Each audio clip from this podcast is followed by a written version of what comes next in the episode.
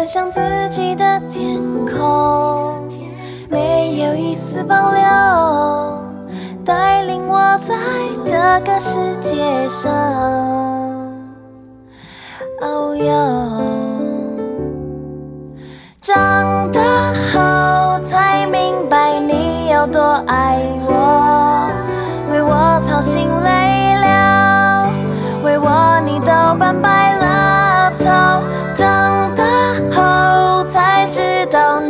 有多宽容，为我放弃追求。你原本做的那个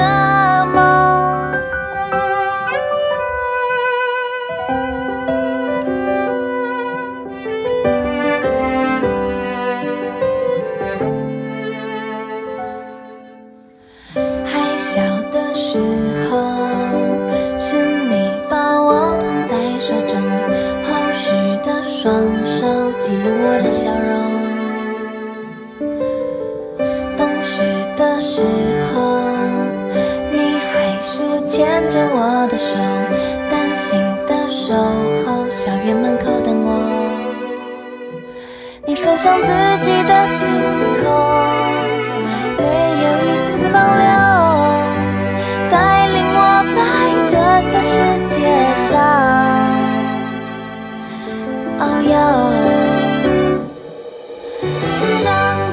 FM 九八点一九八新闻台，欢迎收听九八行家品味，我是依萍。刚刚大家听到的这首歌呢，是由黄璐子英露露所演唱的《罗宾汉》。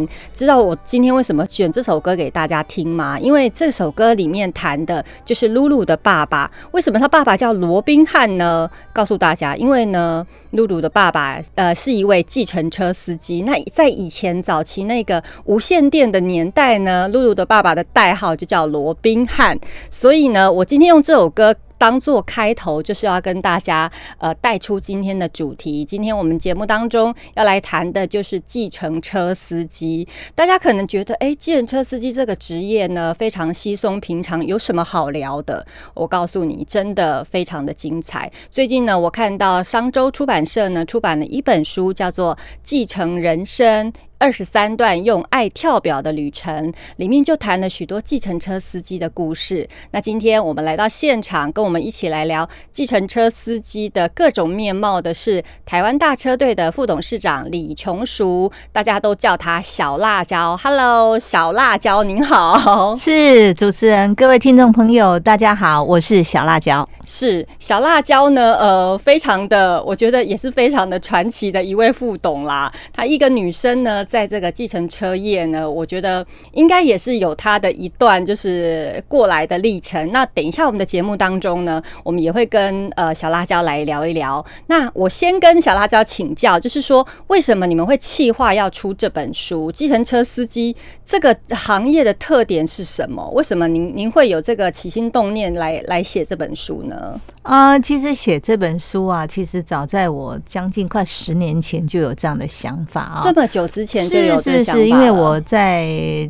计程车产业已经将近五千多个日子，快将近六千个日子了。嗯，那其实我接触到的司机形形色色啊。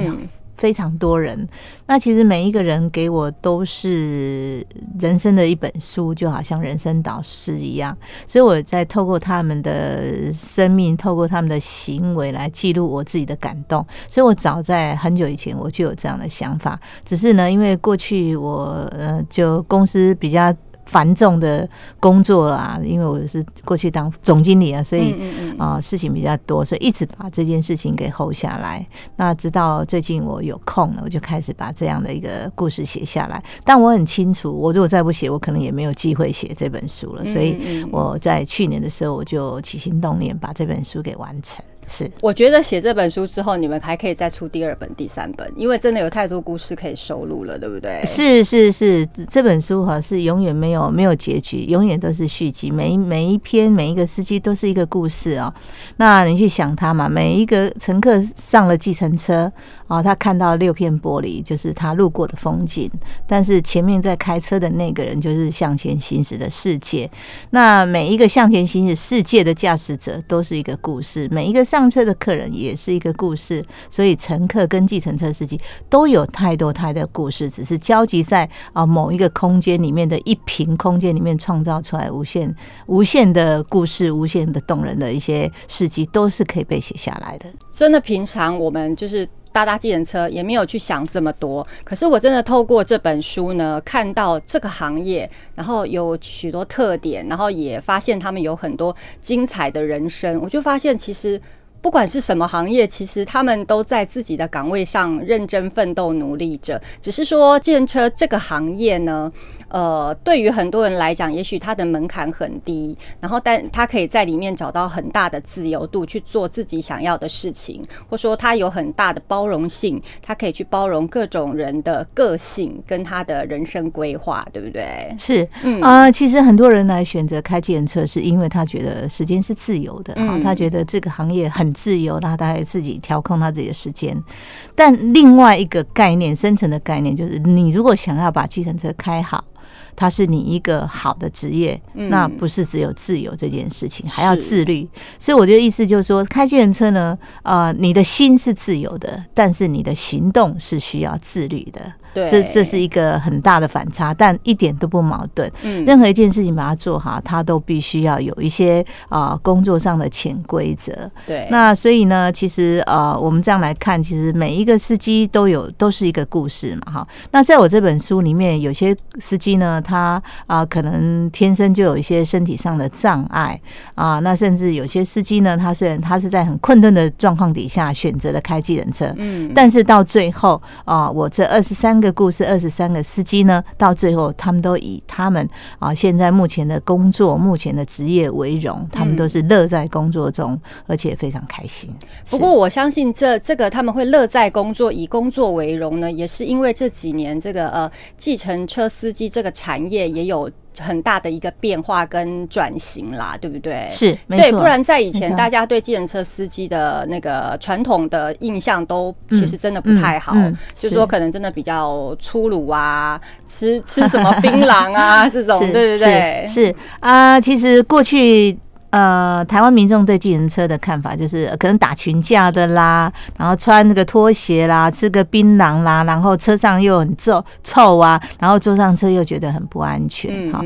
但是到今天来看，其实我们仔细去想想看哈，其实，在计程车上面的很多很多的东西，很多应用的。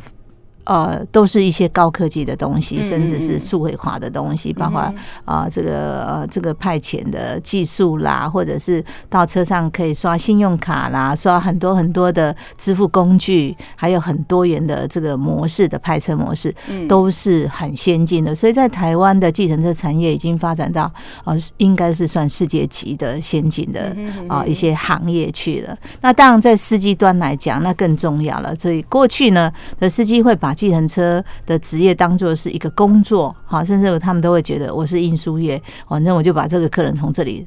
从甲地再到乙地，但是现在的司机一般来讲，哈，他们会把这样的一个职业看作是一个服务业，那以服务民众为职志啊，所以呢，其实我也希望透过这本书，能够重塑台湾人对计程车司机的印象，嗯嗯，然后也希望呢，透过这本书，能够让啊我的读者还有听众朋友能够拾回你可能或许遗忘很久的感动是什么了，还有呢，希望在这样的一个。社会分为很混乱的状况底下，能够给一些正面的能量，所以是这这本书我想要最初出书的最主要的目的是，所以其实真的这本书可以给大家对于计程车司机这个行业有更崭新的一个认识哦。那我们刚刚呢在跟呃小辣椒聊的都是现在计程车业目前最新的样貌，以及他们呃每个人在从事这个行业的一个大概的一个起心动念啦。那接下来我们要实际进入这本书的几个故事内容了，好不好？好啊，我们先从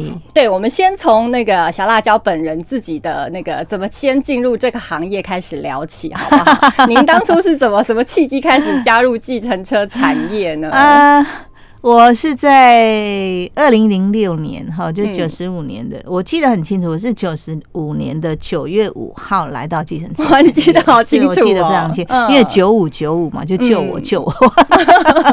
但我一进来的时候，其实我自己形容到今天，我回顾来看，我自己形容我是误闯丛林的小白兔。嗯，因为我自己是属兔的啊。嗯，那我是因缘际会了，跟着我前任的老板，那他是全红通信的董事长。那因为啊，他啊把全红呢让把经营权让给远传之后，他就来呃这个投资了台湾大车队，他就买下台湾大车队。嗯，当时台湾大车队是一个濒临倒闭的公司哈，所以他在啊很危机的状况底下进到这个，他好有勇气哦。他为什么会这 怎么这么有勇气想要进入这个产业？这个这个这个企业家就是有他远见嘛，他看到别人没有看到的，他看到大家的需求，对，看到契机哈。那我是在这样的因缘机会底下跟进来的哈，所以我跟这个呃这个董事长已经跟了将近二十八年的时间了哈。那其实进到计程车产业，其实我是误闯。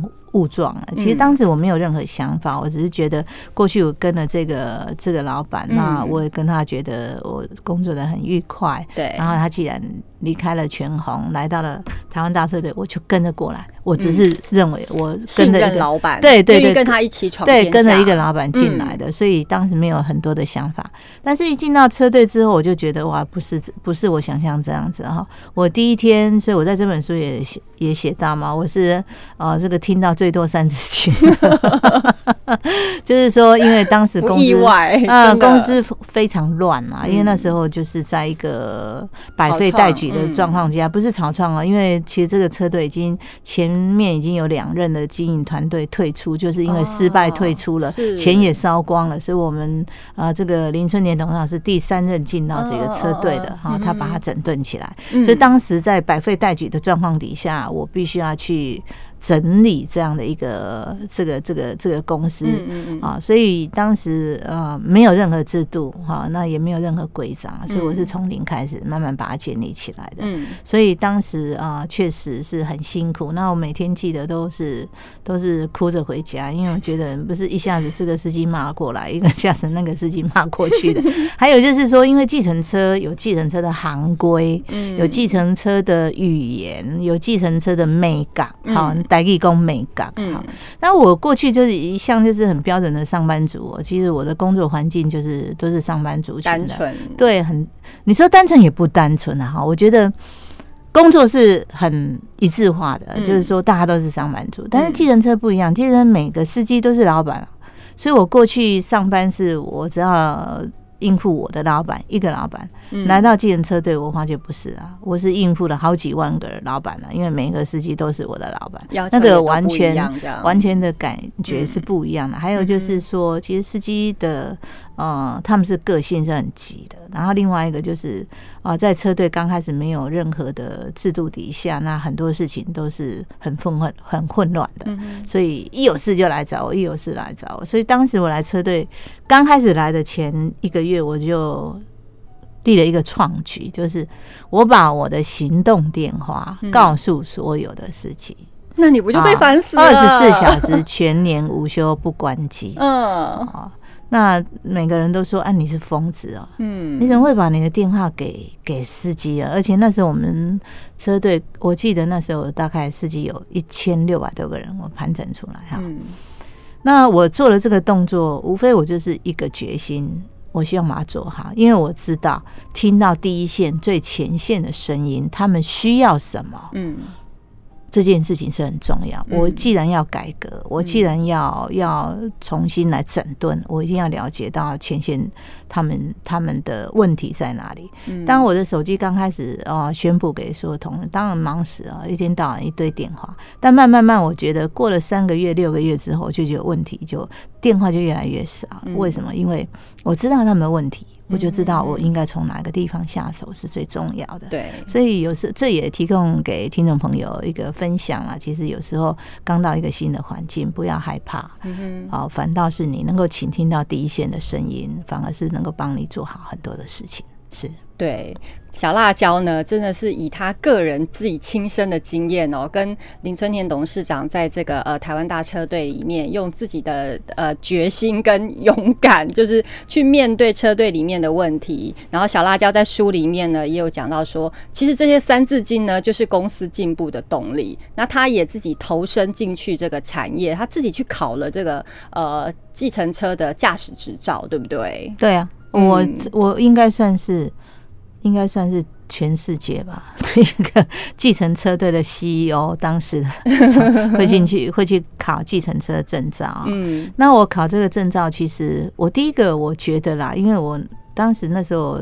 车队的司机大概一万多个人，我认为我要领导一个这么大的团队，嗯，我要了解他们在计程车要进入计程车产业的心理路程是什么，嗯嗯嗯，好，我要了解，所以也因为这样，所以我就呃就贸然的决定我要报考计程车的证照，嗯，那当然我在做什么事情，我都很想。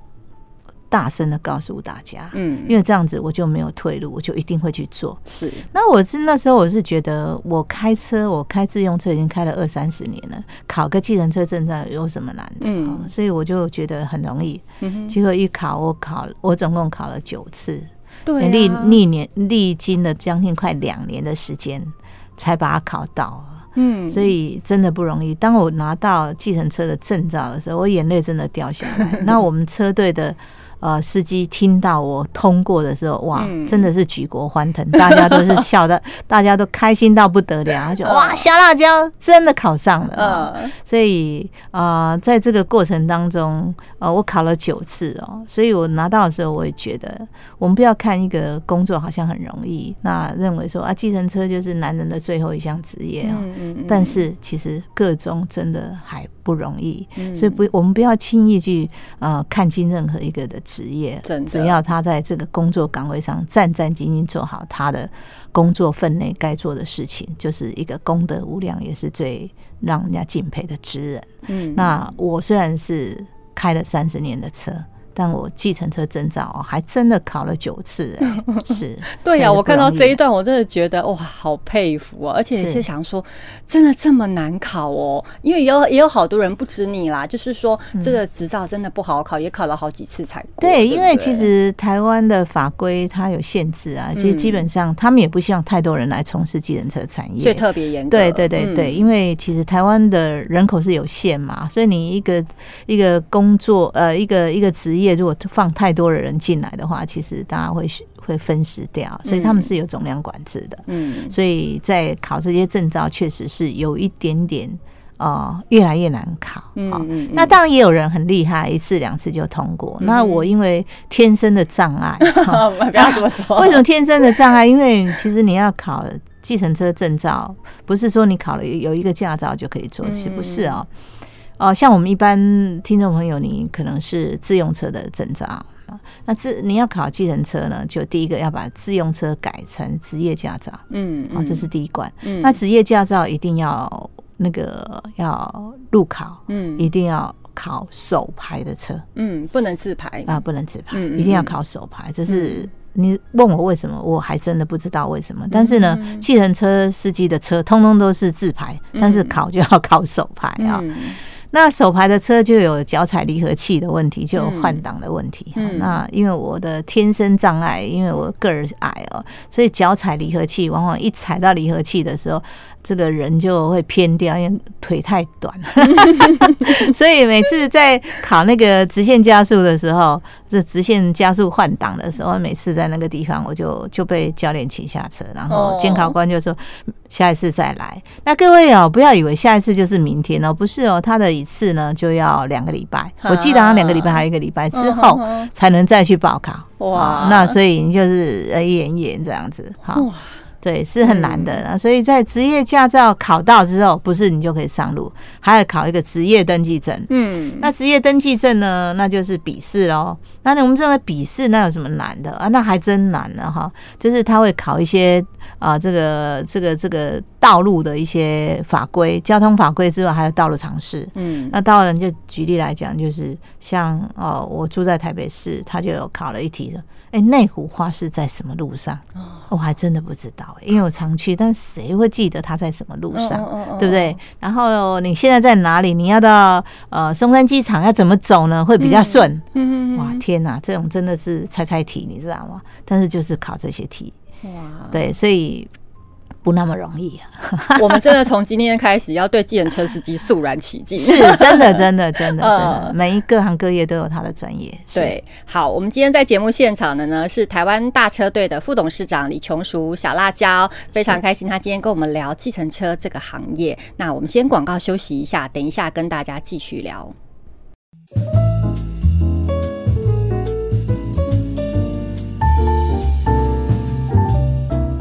FM 九八点一九八新闻台，欢迎收听九八行家品味，我是依皮。今天节目现场非常开心，我们请到台湾大车队的副董事长李琼淑小辣椒在节目现场跟我们聊一聊计程车的这个职业哦。那最近商周出版社也出版了《继承人生二十三段用爱跳表的旅程》。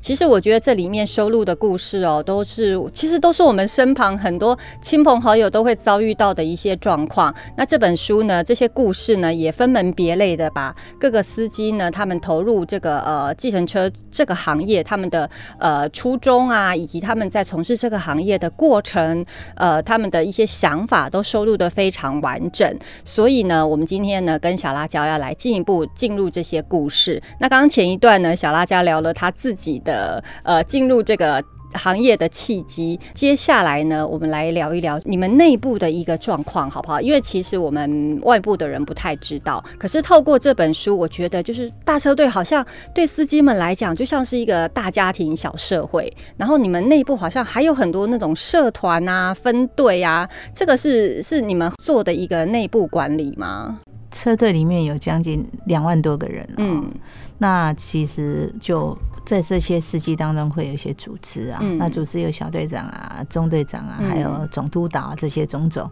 那这些这些督导、这些干部呢，都是啊司机这边选任出来的无给职的工作。那他们非常热心的来照顾他们辖下的这些队员。嗯，那我也举例一个呃一个干部，他跟我分享的一个故事，在我的这本书里面有收录到这样的一个故事哦。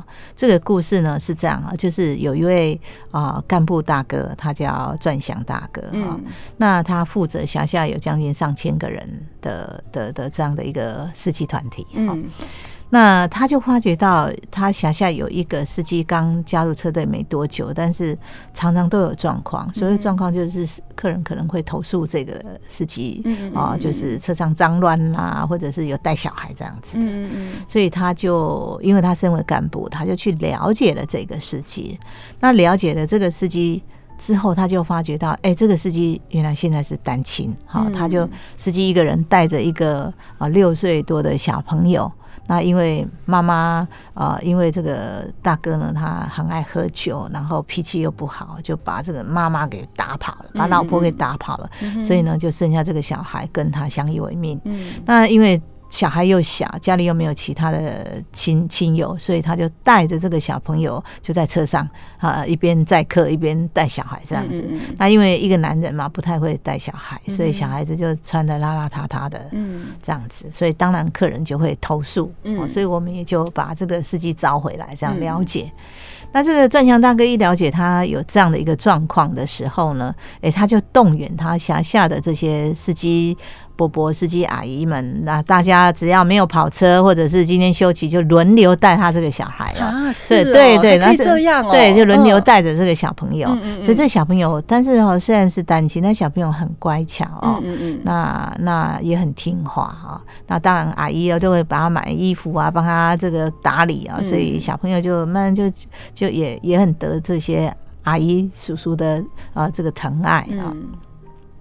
那当然这样之后呢，这个小朋友的爸爸呢就比较好过一些，那加入车队之后收入也比较好，那过了一段还不错的日子哈。那突然间有一天，那爸爸觉得身体不太舒服，那去医院检查就是肝癌。然后医生也宣布说，这样可能末期了，可能这个生命可能大概只有三个月左右的生命。嗯嗯嗯。那这个小朋友很聪明，他在旁边他也听到大人的对话。嗯。然后他就跟这个转祥大哥说：“阿贝，你可不可以带我回家？”嗯。啊，在医院要带他回家。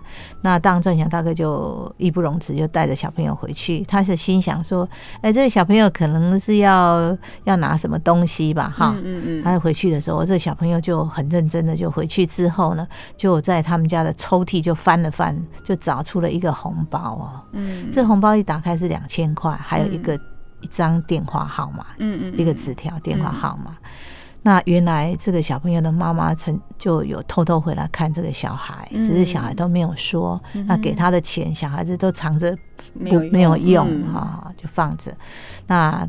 这小朋友就说：“我要打电话给妈妈，他知道现在爸爸已经有状况了。”嗯，那当然跟妈妈通了电话之后，妈妈真的啊，马上就来到了医院。哈，那当然一家三口抱头痛哭了。哈，嗯嗯嗯。但是呢，啊，也很不幸，大哥真的就在三个多月就就离世了。哈，那当然，呃，简单的这些大哥、转向大哥他们就简单的帮他就办了，呃。呃，这个公公祭的仪式，那小朋友也很懂事，就跟着大人磕头啊、打理啊。嗯，好。但是呢，到了转祥大哥在致意的时候，嗯，这个小朋友就用力跪在地上，用力的磕头，对转祥大哥磕头。嗯，啊，对转祥大哥说：“阿贝，好，我以后要像你这样，当一个计程车司机。”能够帮助其他嗯愿意帮助的人，所以我们就来从这个故事就会看到，就是说我们对很多的职业都会有不一样的看法。嗯，哦，哎，你像我的访谈里面，很多大哥或者大姐家，当他要决定开计程车，很多家人都说：“哎，你为什么要去开计程车？好好的工作你不做，就觉得没有未来什么的。”嗯，对，甚至啊，那是男人的最后一个职业。嗯，但是我们看到这个小孩。他是这么样的纯洁，看到一件事，他看到一个工作，这个职业对他来讲就是一个可以帮助别人的工作，对，他也深受别人的帮助。嗯哼，哦，当然这个故事的结局很遗憾哦，这个这个小朋友叫阿炳，好，而这阿炳就跟着妈妈就回到乡下去了。嗯，那后来呢？那啊，不知道为什么就失联了。嗯嗯，所以转祥大哥真的很思念这个小朋友。嗯嗯嗯，啊，那也很希望说看看这个小朋友到底长大没有，当不当计程车司机都是一件事。他很关心的是小朋友有没有过得好哦。是，所以如果听众朋友有认识所谓的叫阿明的哈，嗯，阿明这个名字太普遍了，不会啊。那如果有这一段过往他了解的话，也欢迎他来车队跟我们的司机大哥联络哈。所以我们从这个故事。就是说，这是一个很简单的故事，但是这个故事里面的含义却很深，也也让听众朋友了解，其实每一个工作其实都有值得被尊重的。我们去试想，一个台湾的社会，只要没有计程车，你像你出门会多不方便，如果坐上计程车是不安全的、不安心的，你会多害怕。但是现在，我们可以说，最起码很基本的这些事情是。在现在的社会是看不到的，对。而且计程车司机呢，有很多人真的是以他的职业为荣。很多人其实，在他的这个经营模式里面，还是找到不一样的出路，对不对？像我看到书里面呢，就有司机大哥，他是专门在艺人的。对，没错。然后还有就是说，呃，他虽然他本身是一个生长者，但是他他觉得计程车这个行业对他来讲很好。然后，因为他可能生长者在外面求职也会到处碰壁，对。可是他去把他计程车改成无障碍计程车，对。那一开始大家也许对他的开车技术有所质疑，可是做了之后却发现他开的比谁都还要认真安全。对，这些人是很被敬佩的啊。嗯。为什么这么讲？就是其实老天爷给他们一个很不幸的过去，嗯哼，好，或者是天生他就有一些障碍的，嗯嗯嗯，但是他们在面对这些障碍，能够勇敢的站起来，嗯哼，不止这样，他们还能够伸出他们的援手去帮助其他更需要帮助的人。这件事情是我认为我在这些跟他们访谈的故事里面，我觉得我看到最令我感动的事情。就像说我书里面有一位大哥，他是。先天的这个颧骨不成不全症，嗯，那他就是玻璃娃娃。一百二十三公分，他开的是全台湾最大台的计程车，叫无障碍计程车，两百多公分呢。那他当然他的车子是经过安全改装的，所以没有问题。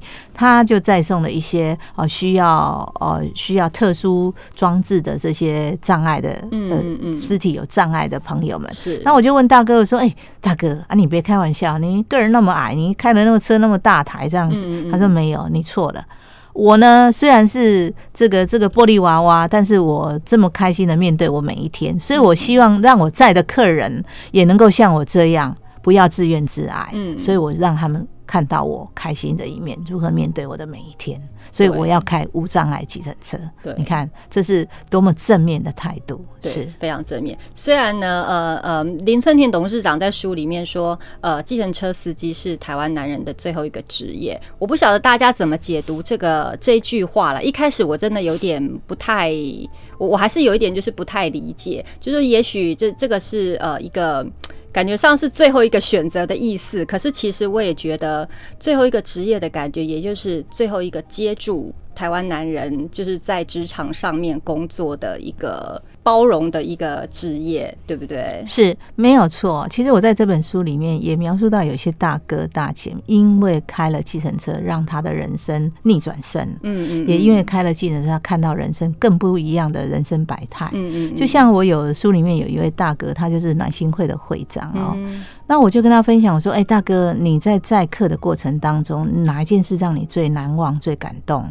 他说：“我有一幕是永远忘不了的。”他就说是在啊一个大年夜啊，就是大年夜的晚上，他也想说载完客人，他想要回家了。那没想到，他就他的他的这个机子就响了哈，他要去板啊，他要去一一间啊一家里去载一个人哈。那他想说，啊，那载了这一趟客人，他要回家。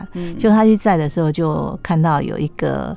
呃，妇人哈，一个年轻的小姐啦，哈，小姐，然后她就搀扶着一个老人家。那这个老人家呢，是步履蹒跚的，慢慢慢慢的走出来，从家里走出来。嗯，那他发觉到，他这个家里呢是闹哄哄的，可能是在尾牙，就是那个那个那个大年夜嘛，大家吃年夜饭哈。那这个老人家就被他搀扶上车了。嗯，那这个这个妇人就说，告诉我们司机大哥，就说是板桥的某一家的这个安养院。嗯，好，然后这个大哥就，然后这个这个妇人就转头就就走了，嗯嗯，丢下车钱之后就走了，嗯，然后大哥就一路载着这个老人家，嗯，那在车上没有任何交谈，嗯哼，啊，车上没有任何交谈，但是他可以看到这老人家是啊，目光是呆滞的看着一幕又一幕过往的风景，就是窗外的风景，嗯，那到了这个这个板桥的安养院的时候，大哥就告诉这老人家说。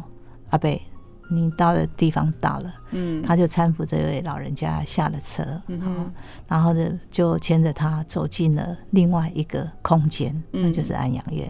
但是安养院呢，灯光是灰暗的，那有一个人就出来接了他，老人家呢头也没有回，默默的走进去。嗯，大哥说这一幕是他一辈子忘不了的事情，但是这一幕他告诉自己，我的心要回家。嗯，我有一个温暖的家，我需要营造一个温暖的地方。